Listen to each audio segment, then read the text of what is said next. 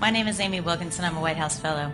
My question is how you would define the key characteristics of effective leadership that allow you to go and be an advocate for good. Trust. The, the longer I have uh, been in public service and the more people have asked me about leadership over the years, uh, leadership ultimately comes down to creating conditions of trust within an organization. Good leaders are people who are trusted by followers. Leaders take organizations past the level that the science of management says is possible. Uh, one of my sergeants back in uh, the infantry school at Fort Benning almost 50 years ago, which is where I learned everything I ever got to learn about leadership, was at the infantry school. And he said to me one day, he said, Lieutenant, you'll know you're a good leader when people follow you if only out of curiosity.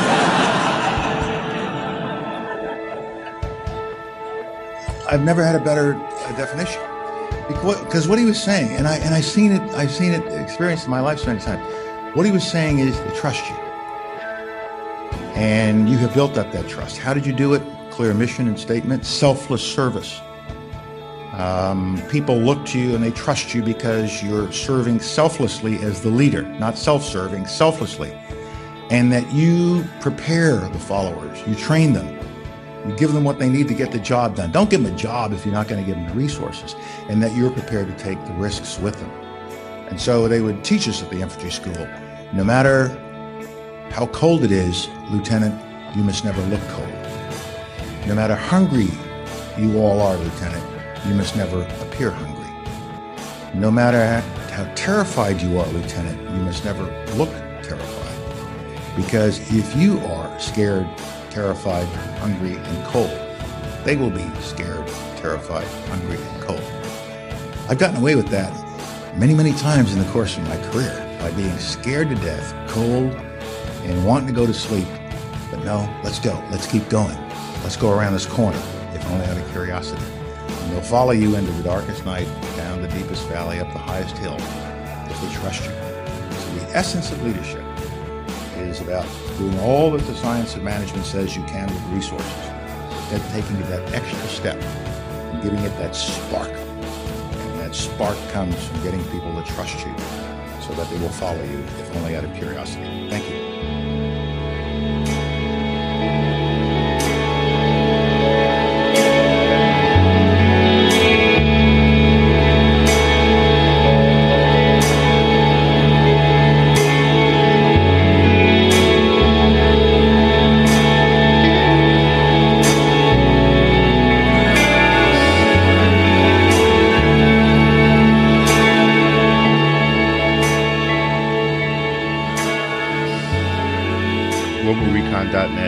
You the matter of facts. Welcome to the Global Recon Podcast. I'm your host, John Hendricks. We've been busy. We have a lot of things in the works. The website was redone so that uh, it's a little more efficient. We are in the process of working with different veterans to get some good products out to you guys. Uh, everything that we would be doing in terms of uh, items for sale wouldn't be in conjunction with a veteran. So be on the lookout for that. Uh, sign up for the email list.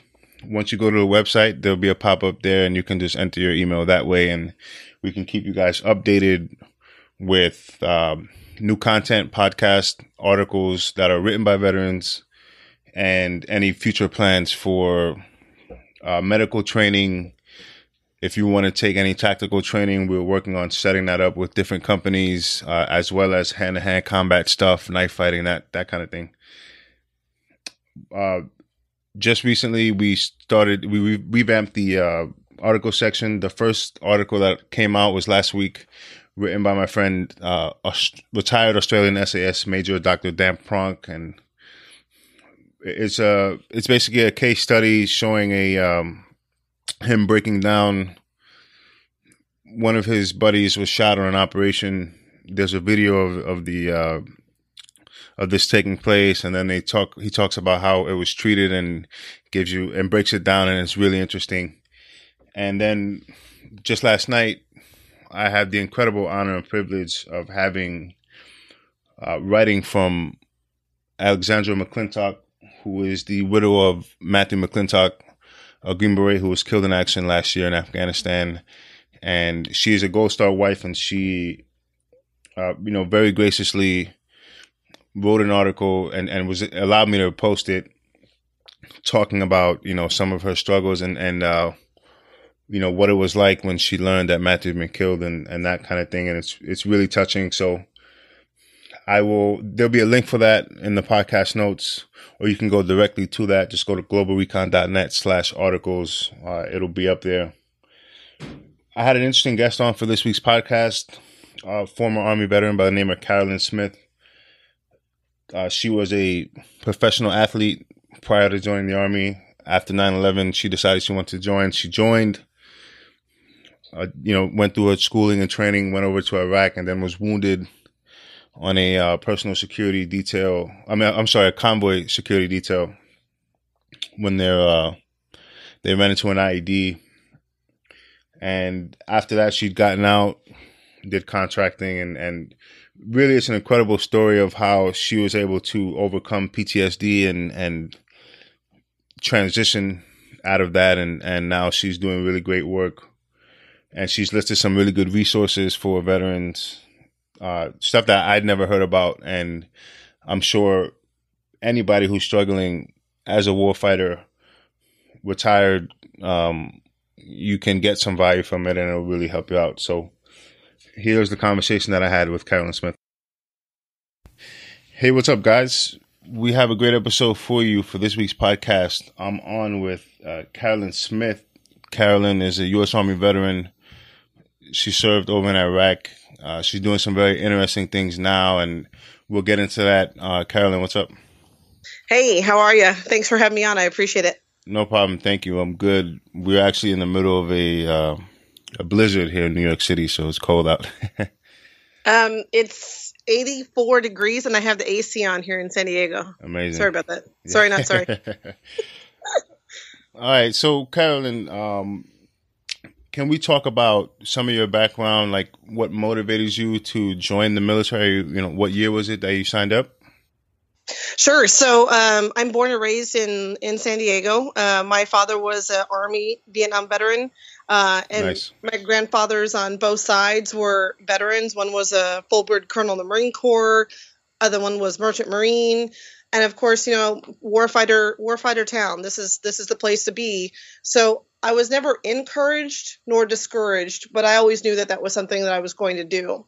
Um, but for me, I was, you know, my life was always, always, I was always that unique kid. Um, I actually turned professional when I was 14 years old. I raced a bicycle uh, for about 14 years. Oh wow! And um, most Americans don't know what the velodrome is. Um, but the the velodrome is a it's European cycling. It's on a on a uh, banked oval track, and um, so I went to my first Olympic trials when I was 19, so that's kind of how serious it was. And um, moved down to Australia when I was 20, and um, it was a um, you know it was a great it's a great life. Um, 9/11 came around, and for me, I realized that it was time to pivot. I loved my athletic career, but the velodrome is like badminton, right? So if you're going to watch me on the Olympics, you'd have to turn on, you know, the TV at two in the morning, and it wouldn't transition anywhere. I have friends who are Olympic athletes and world, ath- you know, um, world champions, and it, it didn't go anywhere because the sport is very obscure. So it was a conscious decision. So about a year after 9/11, I enlisted because I kind of had to finish out some contracts and obligations. And at the tender, super tender age of 29, uh, I enlisted in the U.S. Army. Awesome. And um, basic training for me was it was it was nothing um, because I was coming off this career, and um, that actually propelled me to top three percent uh, in basic training. Uh, went to uh, MP school um, in uh, Fort Leonard Wood, Missouri, and um, because I was so accelerated, my peers were not only younger than me, but they just didn't have, you know, the life experience that I had already had. I had already had a career. And so that propelled me into top 3%. I ended up going into what's called the fast track program that the Army has. And so all that means is that in the very little amount of downtime that you do have, um, I still went to school. So I was getting additional schooling for PSD, personal security detachments, and ID identification, ID defeat, and some other things. And um, that would kind of be put in my in my pocket for a little bit later down in my career. Um, I, I was assigned to the 127th MPs out of Hanau in Germany. And the uniqueness for me is I deployed to Iraq in 2004 and I was the crew serve gunner. So I was a 50 cal Mark 19 gunner. And my area in Iraq was we had from Taji up in the north all the way down to the 14th of July Bridge. If your listeners probably know where that's at. And um, we would um, patrol and uh, teach the IPs how to how to patrol, how to raid, um, and conduct daily operations, day night ops. And those who've been to Iraq or Afghanistan and you pass the MPs on the MSRs, that's us. Um, and how long was it from when you signed up to the time that you ended up in Iraq? Um, so I I was on the delayed entry. So when I in San Diego, every you know once 9/11 came around, everybody was raising their hand. So I ended up on a delayed entry because there was just no openings for MPs, and I knew that's exactly it was my personality. It fit my personality. So I was on delayed entry from uh, 02, and then I went to basic training in April 03. Okay. So it was, it was, it was five or six months that I was on delayed entry, and um, so I went to um, I went to Iraq in 04. Um, and anybody that was there 02, 3, 4, 5, 6, it was it was pretty bad. Um, amazing right. things were happening, of course, as well at the same time, but um, everything was a daily, you know, it was a daily daily struggle um, that everybody had while you're there, right? So um, IEDs, car bombs, everything you could think of, and then uh, September 7th of 04, uh, my lieutenant and I, we were dismounted. We were uh, checking a five ton that was on fire on one of the the MSRs over at uh, Force and Huskies. If anybody knows where that's at, it's a horrible place. And um, sniper shot him in the face and killed him, and he died wow. right next to me. And I think anybody who's been on deployment that loses their battle buddy, especially if they're actually there, um, you become a different person, and not not just not just a sense of self and and uh, and all those things, but you become a very lethal, uh, vengeful person. And it's so different if you're a guy and you have that personality or or that personality is created part and parcel because of the events that happen. But when you're a woman, it's it's very very unique, right? So you had to learn to compartmentalize. Um, you were not crying, you were not feeling, you didn't have any of those emotions, and and you basically just became, um, you know, just like not that I wasn't just like one of the guys, but it you just became somebody you couldn't recognize, and you just chose not to, right? Because all these you, you got to work, you go to work every day. So, um, April fifteenth of 05, we're actually leaving. We we're redeploying back to Germany um, about 18, 20 hours later, whatever it was. But there was a, a fuel tanker transport that needed a uh, an MP convoy, and that's not something we typically did. Um, but we were the most experienced, so so we did a fuel tanker transport, so and uh, they just needed they, a, a, security detail. Yeah, yeah. Well, they needed escort, right? So they were going from BIAP over to Fob Falcon off of Irish. If, if you're, you're, I know your listeners know where that's at, and um, they put a they put a shape charge on the back of a light pole, and it blew right through the blast shield on my saw and knocked me out and sucked the blast in a little bit and I mean, but it was, you know, a couple seconds, came to, continue mission, finish, go back to Germany.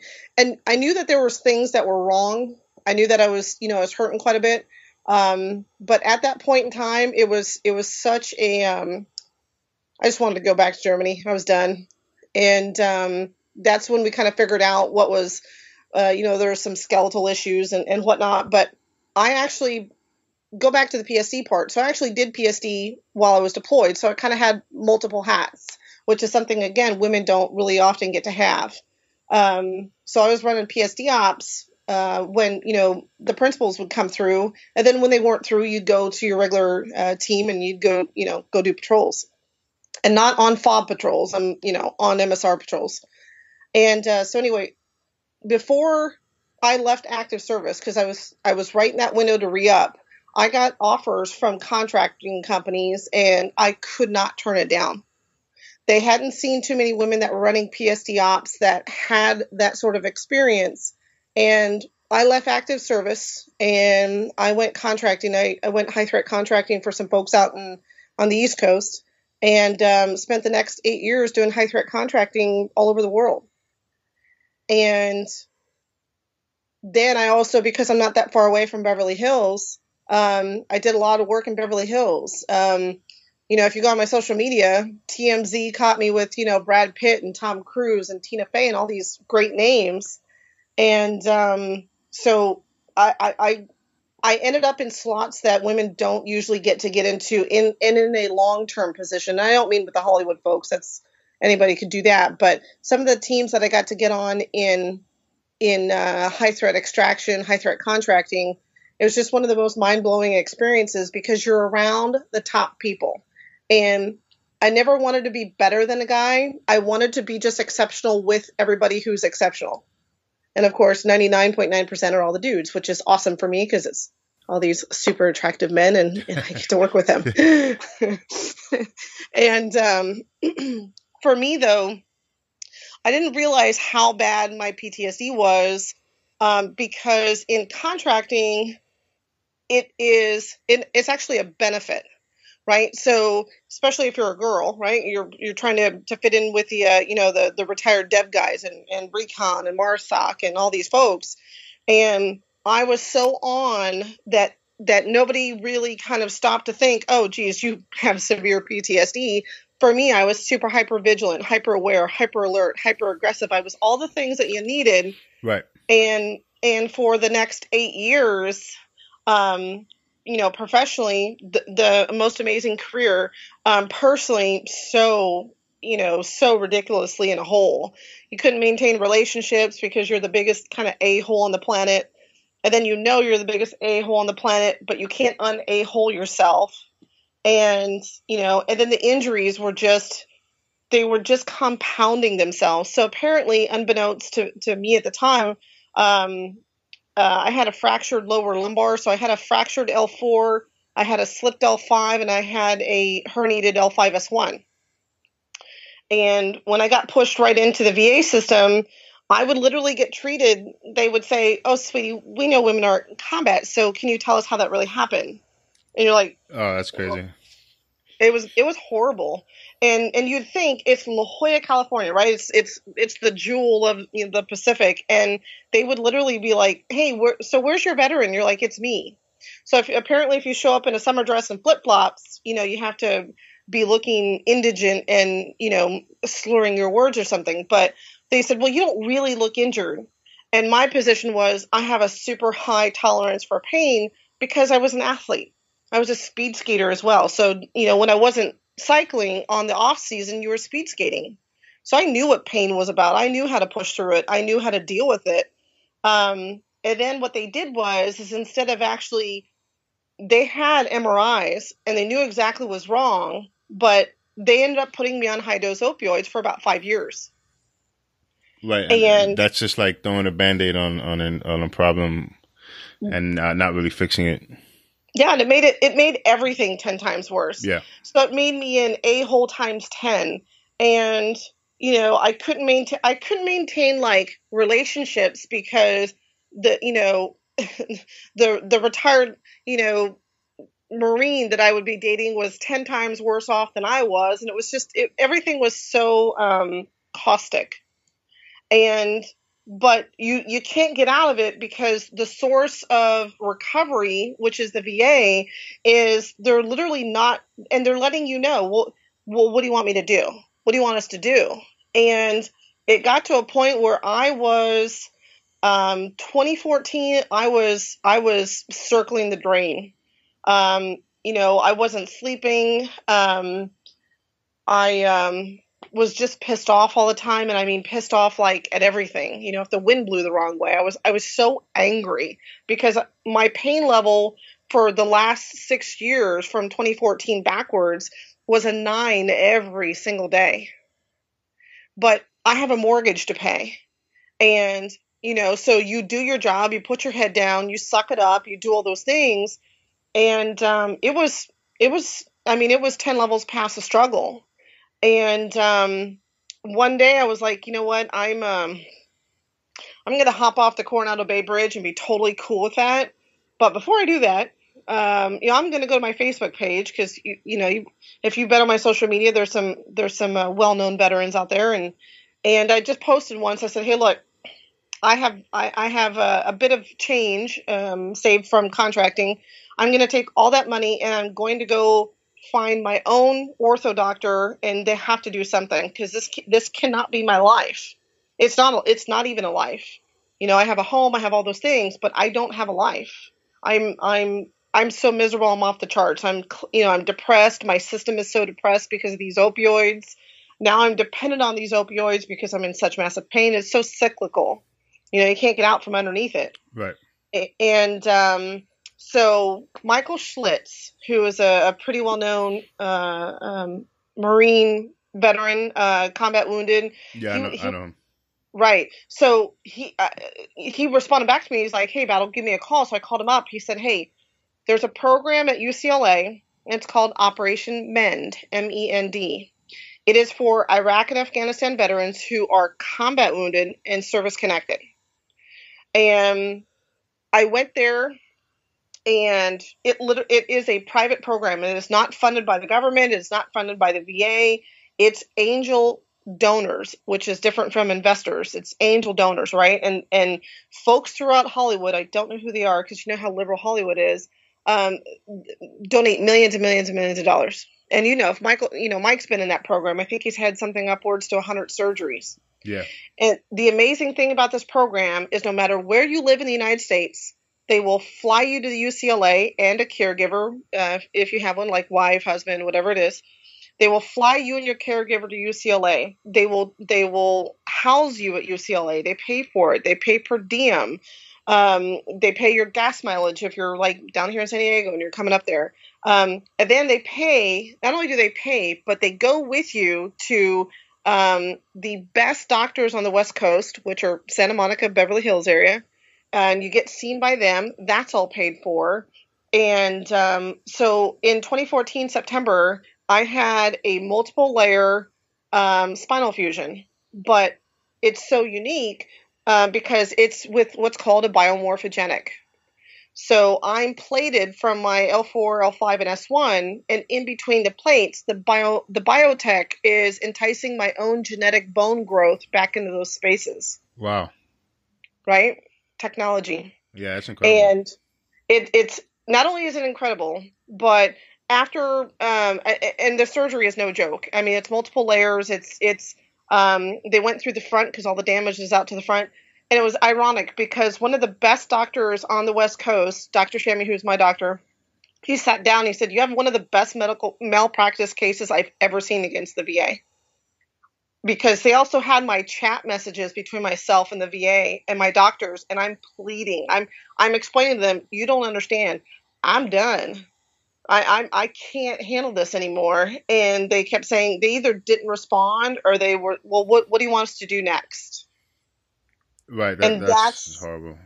It's I'm telling you what it's and and so about three months after because it really it, you really are in bed for about three months for this surgery it's it's pretty it's pretty crazy um, but after that i haven't been on anything but maybe in Aleve um, since um, December or since Halloween of 2014. Wow, that's great. Right? It's like everything everything is so different. Like your mind, because when you're on opioids, and, and you guys know when you're on opioids, you don't have clarity, right? Right. For for, for 500 different reasons, right? A, a because you know they they kind of create the haze, but it's you know you're really just making sure that every single move you make you have an opioid in your pocket or your purse or your truck or your wallet or whatever, and that's really how you live. Right? And you're like, geez, I'm gaining weight. I need to go work out. But if I go work out, now I'm going to hurt twice as much. Now I have to increase the dose for about three or four days. You know, and everything is, it's just so, um, it's just so mind numbing. It's, you know, such a horrible thing. But for me, um, I went through this as a single girl. It was pretty difficult, but uh, you know, my mom helped me a lot, and um, and then you know one day it, it didn't hurt so bad. And but the doctor you know he says hey the days that don't hurt are the days i really need you to do nothing. Because that's how people um, make the mistake that especially after multiple layers of, of a fusion um, when you feel great i don't want you to do anything. You know and i'm italian i like to eat so my pants are a little tight. Right? So um, i've i've never felt this good and that's what and the program nurtures you in all these different ways. You know i'm service connected for a tbi because of course been knocked out a couple times. And the va they service connect you but they've never done a brain scan. And so with ucla i'm going back up next month and they're going to do a whole neuro exam like a full scan so we can figure out why is my memory so bad? Why am i having migraines? Why have i had migraines for the last six years and but those things are so minimal in in comparison to what I'd been through the last 11 years. And sometimes sometimes honestly I try not to think about it too much but sometimes I'm really really pissed off that I'm I'm I'll be 44 in May. I've never been married and I have no kids. And that the VA had done what they should have done in 2006 when I came back you know, life may have been different. I mean, it may have not, but, you know, I try not to look backwards too much, but that's really how bad the VA system is here. You blink your eyes, it's decades later, and, you know, you're still either in the same position or, you know, whatever. So th- there are programs that are out there, um, like UCLA's Operation Mend. And uh, so I encourage everybody to take a look at it if they want to know more about it. Um, let me know. Um, and it's not like, that other project program where they let everybody in and that sort of sucks up all the funds. This is for seriously, you know, wounded folks. Um, PTSD, TBI, uh, ortho, neuro, burns is basically what they cover, and um, it's a it's an amazing program. And what it did was, is it gave me the opportunity to be me again. And yeah, that sounds incredible. I mean, you know, there are some great programs out there. I've never heard of that, but that really sounds like a great resource. And uh, I know that the audience, you know, people listening to the show, they have, we have combat wounded uh, veterans from all across the services, and I know that'll be an incredible resource for uh, some people. You know. Right, and and you know that's that's that's a luxury I have now doing all the you know podcasts and whatnot. To Operation Mend is uh, it's almost like a Maserati, right? If you know about it, you know about it, but it's not advertised anywhere. And it's not that they you know they they mean to do it that way. It's just they really want to be as cautious as possible so they don't turn into one of those other projects that you know like i said lets everybody in and kind of sucks the funds away from those that are at the point where the va has let them let them down. And literally you know that's why our, and you know people talk about you know 22 a day but that's such a misnomer because the state of california and i think even your state isn't federally required to report veteran right. suicides. Right. So the, the number is actually higher, but you know they're right. not really sure what it is. Yeah, and that's I mean, if you think about it, you know, oh my God, we we we need ten of these programs, you know, if we could. And I know that that people are like, oh my God, it's all the way out in UCLA. But if you're if you're a veteran brother or sister of mine and you want to get in a project, let me know. I'll come out, see if you need anything um, and and they even connect you with a battle buddy. So they will connect you with a family in the area, and the family will, while you're there, before what if you if you get a surgery or don't get a surgery or PTSD or TBI therapy, whatever it is, they'll take you to movies, they'll take you to dinner. If you don't feel like going out, they come to your hotel, they drop you off a pizza, whatever it is. It's an amazing. That's awesome. it is literally a head to toe program. And not only did they just treat my spinal injury, but they sat me down. They said, "Hey, look, you have to be, you have to have depression from this. You have to have all these other symptoms, and it's it's like a one stop shop."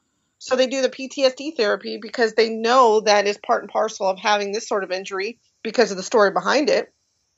Right. And then they also know we're going to have TBI issues and all these other issues. So they really look at you holistically and and and take care of all of you. And then and then they also take care of your family and and do counseling with your family so that the new you because the one thing my mom keeps saying um, is is well we can't wait till the old you comes back you know it's a little bit different i'm like but the but but this person here brought me home so you have to you have to figure out who she is. Right. Right? So and and I I hear that a lot when I do um, a lot of guest speaking is you know well my husband's not the same guy. No he's even better. You have you have to know who this new man is and a lot of things about him or a lot of things about her um, are going to be different and you have to embrace it and you have to figure out how to do that and that's the most important things because you you know that i mean the divorce rate's so high especially if you have injury right? Because it goes back to you're pissed off all the time and and your spouse doesn't understand you know they take it so personally and then you're mad at yourself for you know you know making the dysfunction in the family and you can't solve the dis- it's just you know so this program is one of the most amazing one. Again it's ucla's operation mend m-e-n-d and it does not matter where you live in the united states they will get you out there on their dime. Yeah that, that's really great. I you know there, there are several good programs out there. And from the way you've explained it that sounds like that's really up there at the top. Um, and you know hopefully you know one of the the objectives of this having this podcast and having people like yourself on is to help other veterans and people who need it. Uh, because you know some people come home from war and you know they have all the symptoms they're angry all the time they isolate themselves and sometimes the only thing they know about is going to the VA they go there and all that does is piss them off even more and and then you, and that's when you know suicide starts to come in and then people get really comfortable thinking about it and then you know before you know it. And and just to touch on the uh, the 22 a day you know one thing i don't see too many people talking about is a, a large number of those suicides are vietnam veterans and right. um I've I've spoken to several Vietnam veterans. I have one who's been on the podcast a couple times. He was a, a Green Beret in Vietnam, and he served in uh, MACV-SOG, and one thing he said, and, and, and other uh, MACV-SOG Green Berets have said to me is, it's gotten worse over time. Like he said, he didn't experience symptoms of PTSD till 10 years after he got out. He was wounded and, and that's how he medically retired.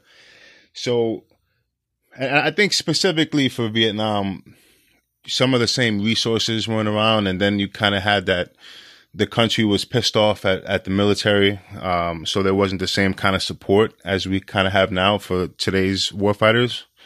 Um, so it's kind of a different dynamic. You know, they're, they're known as the forgotten generation. Um, but it's just interesting. And, you know, uh, for, for some people I've talked to, they've experienced that, you know, losing a brother you know, having them die in his arms in Iraq, you know, special ops guys. And then for years afterwards, you know, he was com- angry and, you know, taking on the most dangerous assignments, that kind of thing. And you, you, you kind of get to a point where it's like, I can't keep going at this pace, you know, and something has to change. And for some, yeah, that, yeah. yeah, yeah. And for some people, it's like, you know, you try and figure it out. Like, what's wrong with me? You know, what, what can I do to change? And, and, uh, and and people kind of do all different things to get out of that hole and it's just interesting to hear the way some people have been able to figure out what's going on and and then move on from you know some of the anger and that kind of thing yeah it's not it's not for nothing but for me um you know if somebody if you go find me on linkedin you'll see the extent of a very um if you didn't know that was a woman's profile you would never guess that it was a woman's profile. Like if you go read my LinkedIn, um, I worked with all those folks. Um, I was doing high threat extractions, and you chase the high um, to to quell the quiet times, right? Because quietness right. is is is the big enemy. And I was severely isolating. Um, sometimes I'd sleep in my walk-in closet because you know I'm like, hey, there's no windows here. They're not going to jump through the windows. Thank God, because we get attacked at night. And uh, and as much as you try and rationalize, it's sunny San Diego. That's not going to happen. Right. It doesn't matter. And it took me. I had to go through what's called in vivo exposure. Um, it's a very intensive PTSD therapy um, because it's not that I didn't. It's not. It's not that I just. Oh, geez, I need to change my ways. Because the problem is, is you can't get out of the cyclone once you're in it, it, it takes a whole bunch of resources to get out of it. And And I'll give you a, a, an interesting because you'd hit on a point that I thought was so interesting. I have a, uh, a battle buddy. There was only three women total who were crew serve gunners on my deployment and um, and I know you know a, a, you know your your co-host is a super you know badass female. There's not many of us. Um, not that I would put myself in the same category necessarily, but um, there's less than one half of one half of one half of one half of a percent of women that are actually in combat. Right. And uh, I talked to my battle buddy yesterday. She'd she'd called and she was so agitated. She's trying to get service connected for a TBI, and she went through a couple more IEDs than I did, and I think I had around like 13. Right, because you're on the MSR. You're on. I, I have to lead in order for me to go to work. I was on Irish, you know, uh, Hell's Highway, and um, she calls me up and she said, "Hey, uh, I went to the VA. I went to my comp and pen for my TBI, and they said, well, you can't have a TBI because you have a you have a degree. You got a degree." You know, it's such bullshit the way they do that. Like it's, it's crazy. And she she literally is, you know, the thing about her is most MP I mean, I was MP, so most of us are super stubborn and you know, we do things our own way. And uh, I was telling her, "Hey, don't make the mistake I did. Don't blink your eyes and it's 10 years later. If you know it's wrong, push these people. Go scream somewhere else." I didn't do it because I was so stuck into my contracting and you make, you know, great money and hang around all the best, like the tip of the spear. And those are positions women don't get to get into. And I wasn't willing to get out of it. So, you know, I was chasing the high with all of them. And, um, but then when you realize, well, geez, I've been through, you know, 16 boyfriends, you know, in two years, I'm doing something wrong, you know, I'm, and people are like, yeah, you're super dysfunctional. And I, I, didn't see it. You know i didn't see it because you know you're you're you're living on adrenaline and trying to you know quell the the quiet times. And it really took it really took somebody who I'd really had cared about and he's like hey you're kind of a train wreck. And I was so offended. I'm like do you know who I am? He's like yeah you're a train wreck and uh, you know that, that that pretty much dinged my ego but for me once I got you know once I got the surgery and the, the the pain dissipated and the PTSD had been addressed. I I mean I still have triggers and I'm sure I always will, my dad's a Vietnam vet, so I know how they were treated. And what I didn't know is I never knew as a kid why we would not go to like the Del Mar Fair. Huge event here in San Diego. I never got it. All my other friends used to be able to go. We never got to go. I, I never got it. I know it was a it's a family thing. You know, families go. And uh, until I came home and I cannot do crowds. I mean, I can if I have to, you know, if I'm speaking or whatnot, those are things but I don't enjoy, and it's a trigger for me to be in crowds because we always got attacked in crowds. Yeah. And when I sat down, it was so weird to sit down with my father, and my father talked to his daughter about combat experience. And it was so interesting how I understood my dad better, knowing that I get why you don't like crowds. I wish I would have known that then, but you can't articulate these things unless you experience them. And that creates all this discourse in relationships you know, um, you know, my my sister, her and I don't get along very well because I have a very matter of fact, bold personality because that's what got me home.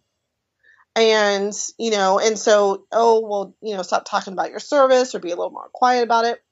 But for me, when I when I kind of, you know, figured out the matrix of of how to move out, you know, move out, move on, pivot off, um, I adopted pretty much the same year that I got into UCLA's program. I was on Facebook and um, I saw a picture from the San Diego Humane Society of these two kittens. And this one kitten has this most striking face, and uh, it's literally uh, just like God, you know, painted her nose with a you know black ink. It's really striking. And I was like, oh my god, totally want that. I love dogs. I'm not not you know cat lady, but you know they were so cute. And uh, I went to the Humane Society to talk to them about it, and they said, well, you know, all these people are trying to get these two kittens because they're so cute. Um, but the one kitten, she has a problem. And I was like, well, what's the problem? And she said, well, she's an amputee. I was, and I was, and I asked, I was like, why is that? A, why is that a problem? Right? Because I'm a disabled vet. Like, why is that a problem? And um, so, long story short, I I adopted both of them. They are a bonded pair. Um, Sophia, the little girl, um, she was found. She was about nine, ten days old. She was found in a field, and her umbilical cord was wrapped around her leg, and she had chosen to persevere. She had no nutrients, no shelter, no mom, no no nothing, and for nine days of her life, she had nothing. And um, and so they at, at I think about 12, 15 days old, they amputated her leg, and uh, she's an amputee. And um, so when I adopted them, my whole thing is, you know, the warfighter community, we're problem solvers to the umpteenth degree. So I teamed up with a volunteer tech lab here in San Diego. It's called Fab Lab. And through the course of probably about, I don't know, 16 months, um, we created the first ever detachable 3D printed prosthetic for a cat. And most people are like, you know, the hard charging dudes that are listening to be like, yeah, okay, cat, I'm gonna turn this off, but but don't turn off yet, right? Um, so we actually did our first commercial because the Humane Society looked at it as disabled veteran adopts disabled kitten. But then we worked with um, some uh, big companies to do this PSA commercial, and they flipped the script and they said disabled kitten adopts disabled veteran and it became a platform about perseverance and technology. And in November of last year, um, I published my first children's book, which is completely ironic. I don't have kids. Um, I published a children's book. It's called Sophia the Bionic Cat. It is the true story of a disabled veteran and an amputee kitten, and how through technology and perseverance we overcame. And Amazon picked it up. Barnes and Noble picked it up. Um, next month, um, 23rd of April, I'm doing a book signing down at the world famous Warwick's bookstore in La Jolla. And if nobody knows where Warwick's is at, that's where Sebastian Junger and all of the most amazing authors um, that we all know um, go there and do book signings. So that'll that'll be a book signing for me. And two weeks ago, I just got done filming with the Animal Planet, and we are going to be the first episode on a brand new show. That's really great. The show is coming out. Has it come out already, or is it coming out? Um, well, I can't tell you the name. Um, they're filming the end of the the series, um, but it is a brand new show on the Animal Planet. Um, I can tell you that Jackson Galaxy is the host. Uh, so he was at the house a couple weeks ago for um, about nine hours of filming and this is this is going to highlight stories um, that you have not heard before. And the interesting thing is when I wrote this children's book, I tried to pull from every conversation that I am, am dealing with. So I found somebody who created what's called open dyslexic font. So if you have dyslexia, you'll read the book the way I wrote it, not the way a dyslexic brain will choose to read it. So I looked for the newest technology and and so I can create conversations about them so that at the end of the day, you know, like I said, I do a lot of public speaking now, which has been pretty awesome. I'm a VP of corporate security for a global financial bank, so I have a real big kid job.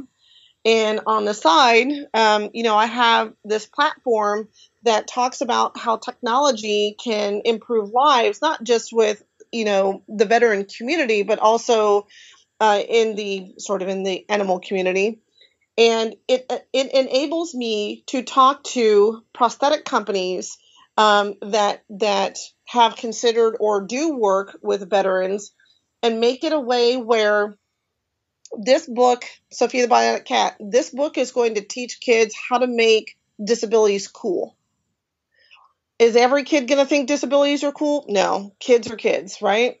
But what I really want to do is get the kids to start, if it's, we're gearing it towards um, the Diabetes Foundation, Rady's uh, Hospital, Shriners Hospital. And you can actually find my book at the Lone Survivor Foundation's retreat. So if you are a family and you go down to the Lone Survivor Foundation's retreat, you will see my book there and you'll be able to read it and read it to your kids and have your kids understand you a little bit better. So if you're the if you're the wounded veteran, male, female, whatever, they'll understand you a little bit better after you read this book. And the Lone Survivor Foundation, that is the one set up by uh, Marcus Luttrell? Yes. Okay, cool. That's great. You know, it's it's one thing to uh, use your experiences and your service and the things you've learned and, and the kind of changes you've undergone as a person and you know use that to get a good job and kind of move forward yourself in life. But it's another thing to do that in a way where you're helping people. And i, I think that you can't place a value on that. And I, I really appreciate that you're coming on and that you're willing to talk about you know so openly the struggles that you've had. And every time that I have a, a veteran who comes on and, and talks about these kind of things, the amount of positive feedback that I get from wounded veterans is really astronomical in terms of, you know, like I'll get an email or a comment on social media or anything and just say, Hey, you know, that really helped me to be able to hear that story from this individual and, and thank you for doing this. And, you know, it, it's not so much like when I do the podcast, you know, obviously I'm, I'm putting the work in and, you know, getting the interviews and editing and everything. But it's really about the guests who are coming on, yourself and, and, and others who come on, and being able to reach people who feel like, you know, they're kind of isolated and, and helping them look and say, Hey, look, you know, I went through this. It's not a big deal. You can fix it. Look at me kind of thing, you know? And I, I just want to thank you for doing that. Oh yeah, you know I super appreciate it, and, and I and a lot of this stems from the fact that um, I feel like it's not that I feel like nobody helped me. I just I'm trying to I'm trying to give one veteran something in their pocket that they may be able to use. If it doesn't work exactly how I present it to them, maybe they can tweak it and make it work for them and and find a solution. And then once you get into the position where I am at, then you can turn around and pivot right? And and bring that next veteran in. And it's six degrees of separation. We're we're we're all closely related because we all you know did service. And i think at the end of the day it's our oath to each other that we have to uphold.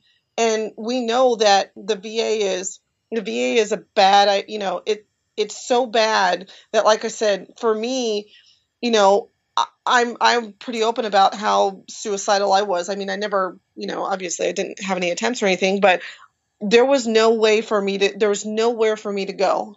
And suicide just like you said it is an easy option right? Because you just want to sleep. You just want a day without pain. Like you're not doing it to to you know be a bad person or whatnot but if you if you take one more step like i did and and you know went on social media hey look i'm really in the hole um, and just be transparent and vulnerable with people. And although vulnerability is the worst thing, and for me, um, I don't have a lot of feelings. Um, and because I had to compartmentalize them, which is not something by design. So whether you think you're, you know, made by God or whatever it is, by design, I women don't compartmentalize, right? We we are are nurturing and loving and all those things and compassionate and all of those things, but you know, when when Lieutenant Price, when he was killed, it it just changes things. It changes you into somebody that you have to be so that you can look after your buddy to your left and to your right because that's your that's your oath to each other.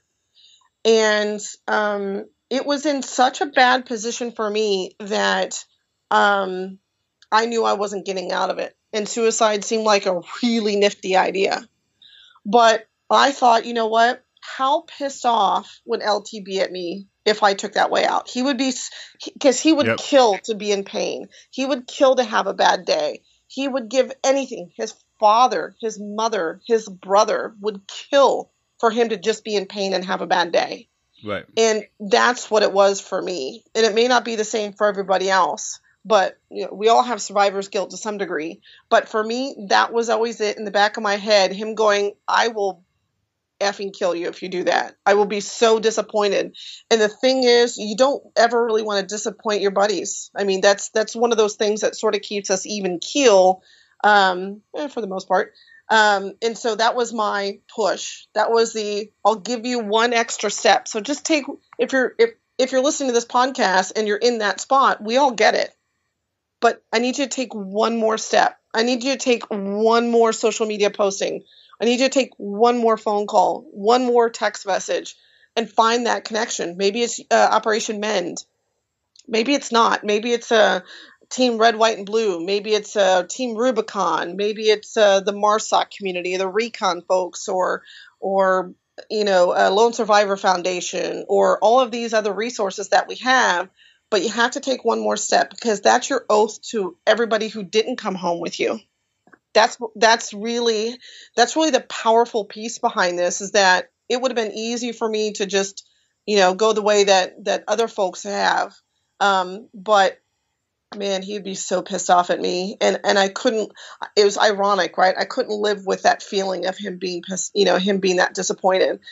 And um, so for me i am actually in the midst of taking the story with sophia. And from the book um, i really want to turn that into a movie. This is going to be a movie where you are going to take your kids to. It's going to be like the Free Willy for this generation. And it's a complete true story. Uh, we have the prototype prosthetic on hand, and it's kind of being reworked every time. And I will actually be at VetCon up in Silicon Valley next week.